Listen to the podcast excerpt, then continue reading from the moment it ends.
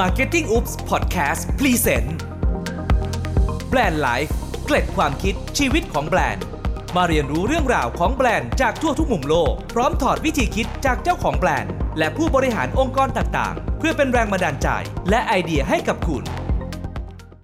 สวัสดีครับคุณผู้ฟังครับ ขอต้อนรับทุกท่านเข้าสู่ Marketing Oops Podcast กับรายการ Brand Life เกร็ดความคิดชีวิตของแบรนด์ รายการที่จะมาบอกเล่าเรื่องราวชีวิต การเดินทางของแบรนด์ต่างๆ ที่น่าสนใจจากทั่วทุกมุมโลก กับผมก้าอารินทร์ครับ วันนี้จะเป็นเรื่องราวที่เกี่ยวข้องกับเรื่องแบรนด์ DNA ครับ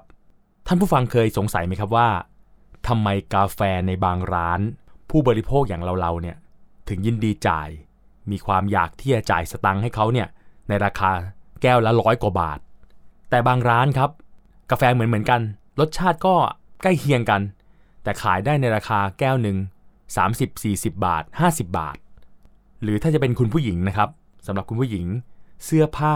แบบคล้ายๆกันเหมือนเหมือนกัน แต่ทำไมบางยี่ห้อ บางแบรนด์ ราคาขายมันถึงกระโดดขึ้นไปเป็นนับสิบเท่าเลย สินค้าคล้ายๆกัน คุณสมบัติก็คล้ายๆกันทำไมมีบางยี่ห้อ หรือบางแบรนด์ สามารถขายได้ราคาแพงกว่า สงสัยใช่ไหมครับว่าเป็นเพราะอะไร วันนี้ผมมีสองเรื่องเล่า ที่น่าจะพอเป็นคำตอบของคำถามที่เราสงสัยข้างต้น ให้ท่านผู้ฟังเนี่ยได้ลองฟังแล้วก็ลองพิจารณากันดูนะครับ เรื่องแรกครับเป็นงานวิจัยที่ทำขึ้นโดยทีมนักวิจัยที่เขาต้องการเปรียบเทียบว่า ในสถานการณ์ที่กลุ่มเป้าหมายของเราเนี่ยซึ่งเป็นกลุ่มชายหนุ่มที่เดินทางมาถึงริมทะเลนะครับ มานั่ง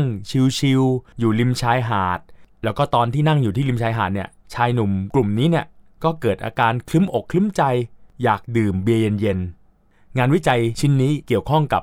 ราคาของเบียร์เย็นๆครับ เขาสร้าง 2 ทางเลือก 2 รูปแบบร้านค้าที่แตกต่างกันที่ริมทะเลแห่งนั้นนะครับ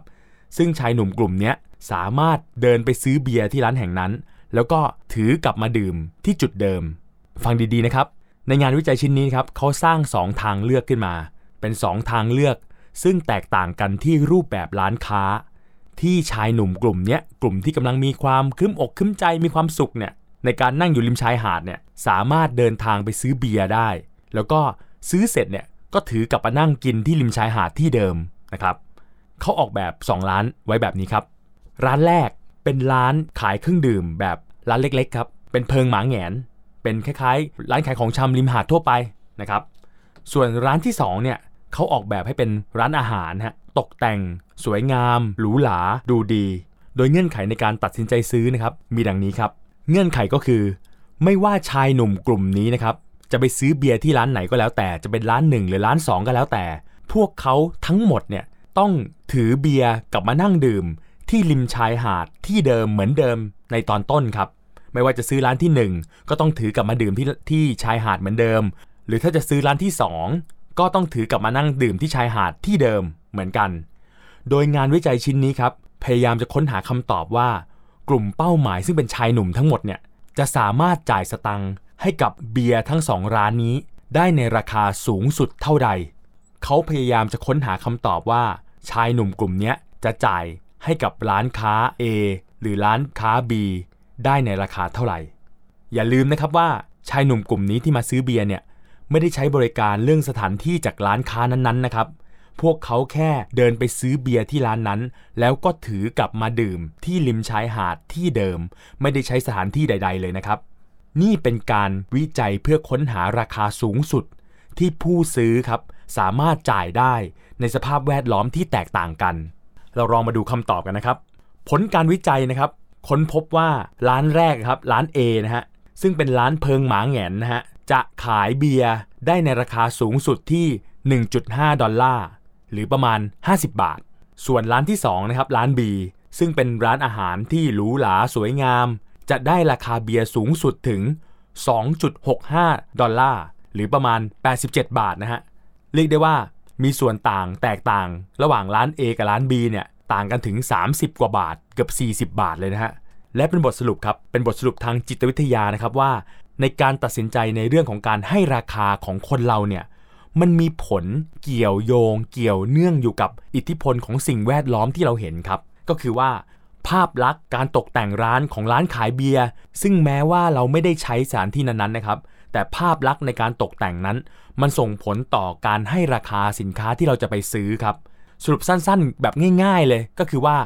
ร้านที่แต่งดูดีเนี่ยก็สามารถขายของได้ราคาแพงกว่าครับ จ้าตัวอย่างขั้นต้นเนี่ยเป็นการสนับสนุนแนวคิดเรื่องการสร้างแบรนด์อย่างแท้จริงเลยครับ เพราะการสร้างแบรนด์อย่างเต็มรูปแบบเนี่ยไม่ได้เป็นเพียงแค่การสร้างโลโก้นะฮะไม่ได้เป็นการแค่ออกแบบแพคเกจจิ้งสวยๆ แต่ว่าการสร้างแบรนด์เนี่ยผมให้นิยามว่ามันเป็นการออกแบบจุดสัมผัสครับ ออกแบบจุดสัมผัสทั้งรูปรสกลิ่น เสียงสัมผัส สายตาที่เรามองเห็น หูที่เราได้ยิน ปากที่เราลิ้มรสกลิ่นที่เราหายใจเข้าไป แล้วก็ทั้งหมดนี้มันเป็นการสร้างประสบการณ์ครับ ให้กลุ่มผู้บริโภคเนี่ยได้รับรู้ แล้วก็เกิดประสบการณ์ร่วมกับแบรนด์ในหลากหลายมิตินะครับอย่างที่ผมกล่าวมาข้างต้น ซึ่งไอ้เจ้าประสบการณ์ที่ผมกล่าวมาเนี่ยครับมันมีทั้งแบบที่จับต้องได้ครับรูปรสกลิ่นเสียงสัมผัสเนี่ยเราจับต้องได้เรารู้สึกได้ ซึ่งมันเป็นคุณสมบัติของผลิตภัณฑ์ก็ได้ครับ ที่โดดเด่นมีความแตกต่างในรูปรสกลิ่นเสียงสัมผัส ที่เราส่งไปถึงกลุ่มเป้าหมายของเรา ส่งไปถึงโสตประสาทต่างๆ ของกลุ่มเป้าหมายของเรา ให้เกิดความรู้สึกครับ ซึ่งไอความรู้สึกเนี่ย เป็นสิ่งที่จับต้องไม่ได้ครับ มันเป็นเรื่องของอารมณ์ครับ เป็นเรื่องของความประทับใจ ความชอบ ความถูกใจ ความต้องใจ ถูกกับจริตของแต่ละบุคคล รวมทั้งความชื่นชอบในรสนิยมแบบต่างๆ ขอพักเรื่องแรกนี้ไว้ก่อนนะฮะ มาฟังเรื่องเล่าเรื่องที่2ครับ เป็นเรื่องที่ผมได้รับฟังจากคุณชัยชัยวันครับ ท่านเป็นกรรมการผู้จัดการใหญ่ไทยประกันชีวิตนะฮะ บริษัทประกันที่ทำภาพยนตร์โฆษณา ที่เวลาเราดูแล้วแต่ละครั้งเนี่ย ก็จะน้ำตาไหลกันเป็นตามๆกันนะครับ ผมให้ฉายานามท่านว่าท่านเป็นเจ้าพ่อแห่ง emotional TV commercial จริง ๆ นะครับ ท่านให้ข้อสรุปเรื่องราวของการทำงานการตลาดแล้วก็การสร้างแบรนด์ไว้แบบนี้ครับ คุณชัยท่านนิยามว่าการสร้างแบรนด์เนี่ยมันเปรียบเสมือนกับการปรุงส่วนผสมของวิสกี้ครับวิสกี้ชั้นดีเนี่ยต้องมีองค์ประกอบทั้งเรื่องฟังชั่น a ลก็คือ มีกลิ่นที่ดี มีรสชาติที่ดี แล้วก็มีองค์ประกอบในเรื่องของอิโมชัน a ล ก็คือมีความรู้สึกเมื่อเห็นยี่ห้อวิสกี้นั้นๆ ที่มันสอดคล้องกันครับ ก็คือฟังชั่น a ลกับอิโมชัน a ลเนี่ยต้องสอดคล้องกัน ซึ่งถ้าผู้ปรุงเนี่ยปรุงได้กลมกล่อม ผสมผสานคุณสมบัติทั้งแบบที่จับต้องได้ และคุณสมบัติทางอารมณ์เนี่ยได้สอดคล้องกันแล้วก็กลมกล่อมได้มากเท่าไหร่เนี่ยกลุ่มเป้าหมายหรือผู้รับสารเนี่ยก็จะยิ่งดื่มดำเกิดความรัก เกิดความตราตึง เกิดความประทับใจครับ มันสร้างความผูกพันให้กับแบรนด์ได้อย่างลึกซึ้ง แบบที่เราคาดไม่ถึงเลยนะครับ ท่านสรุปไว้ว่าการสร้างแบรนด์ให้ดีนั้นเนี่ยมันต้องใช้ทั้งเหตุผลแบบวิทยาศาสตร์ครับ แล้วก็ใช้อารมณ์แบบศิลปะที่มาผสมผสานกันแบบแยกไม่ออกเลยครับ คุณชัยท่านขยายความไว้แบบนี้ครับว่า กุญแจความสำเร็จในการบริหารแบรนด์เนี่ยมันคือความเข้าใจครับ ความเข้าใจความถูกต้อง โดยใช้หลักการแบบการตลาดแบบวิทยาศาสตร์ เราสามารถดูตัวเลขสถิติต่างๆ ดูผลรีเสิร์ชหรือผลการสำรวจ และทั้งหมดเนี่ยท่านให้แนวคิดไว้ว่า มันเป็นการนำมาใช้เพื่อเป็นแนวทางในการทำงาน แล้วก็การประกอบการตัดสินใจครับ โดยท่านเน้นย้ำไว้ครับว่า งานวิจัยเนี่ยมันเป็นเรื่องที่ดีครับ การออกสำรวจตลาด หรือการเชื่อในสถิติตัวเลขต่างๆเนี่ยเป็นสิ่งที่ดี แต่งานวิจัยเนี่ยไม่ได้เป็นคำตอบสำเร็จรูปของทุกสิ่งทุกอย่างครับ งานวิจัยทางการตลาดเนี่ย มันต้องใช้กับการออกสำรวจตลาด การลงพื้นที่จริง การทำงานภาคสนาม เพื่อให้ผู้ที่ทำการสร้างแบรนด์เนี่ยได้รู้เท่าทันสถานการณ์ที่แท้จริงครับ ซึ่งจริง ๆ แล้วมันก็ตรงกับคำยอดฮิตของยุคปัจจุบันครับ นั่นคือ empathy การเข้าใจอย่างลึกซึ้งนั่นเอง ซึ่งทั้งหมดเนี่ยพอเราเอามาใช้ประกอบกันครับ เราก็จะสามารถเมื่อเรารู้ทั้งเรื่องของ functional และ emotional เรารู้ตัวเลขของการทำงาน การวิจัยภาคสนาม และเราได้ลงพื้นที่สัมผัส แล้วก็ค้นพบความเข้าใจอย่างแท้จริงแล้วเนี่ยเราก็สามารถนำทั้งหมดเนี้ยมาออกแบบแผนงานทางการตลาด ออกแบบแผนงานทางการสื่อสารแบรนด์ครับได้อย่างมีประสิทธิภาพครับ มันจะสอดคล้องแล้วก็ส่งเสริมกับแบรนด์ DNA ของเรา และการสร้างแบรนด์ DNA เนี่ย ถ้าเราผสมจนกลมกล่อมได้เนี่ย เราก็จะได้แบรนด์ DNA ตัวตนของแบรนด์ของเรา ที่มันมีเสน่ห์ตรึงใจ โดดเด่น มีเอกลักษณ์ไม่เหมือนใคร และเป็นที่จดจำของกลุ่มเป้าหมายครับพอเราผสมกลมกล่อมแล้วเนี่ยยากที่ใครจะมาเรียนแบบได้ครับ ลองคิดถึงร้านค้า 2 ร้านข้างต้นนะครับ ร้านแรกเพิงหมาแงน อีกร้านหนึ่งคือร้านหรู ถ้าเรามีแบรนด์ DNA แบบร้านเพิงหมาแงน เราก็สามารถตั้งราคาสินค้าของเราได้แบบร้านเพิงหมาแงนครับ แต่ถ้าเรามีแบรนด์ DNA แบบร้านตกแต่งอย่างมีรสนิยม เราก็สามารถตั้งราคาได้สูงขึ้น แบบร้านที่มีรสนิยมครับ และเคล็ดลับสุดท้ายครับ ก่อนที่เราจะจากกันในวันนี้ ถ้าท่านคิดจะเริ่มต้น มีแบรนด์เป็นของตัวเองนะครับ ลองใช้เวลาหยุดคิดพิจารณา ใช้ข้อมูลรอบด้านนะครับ ทั้งข้อมูลที่จับต้องได้ และข้อมูลทางอารมณ์ เอามาประกอบกัน แล้วลองตั้งคำถามสักนิดครับ ตั้งคำถามสักนิดว่า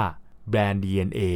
ที่ท่านอยากจะได้ อยากจะมี แล้วก็อยากจะเป็นนั้นคืออะไรครับ กลับมาพบกับแบรนด์ไลฟ์กับผมก้าอลินทร์ได้ใหม่ในครั้งต่อไปครับ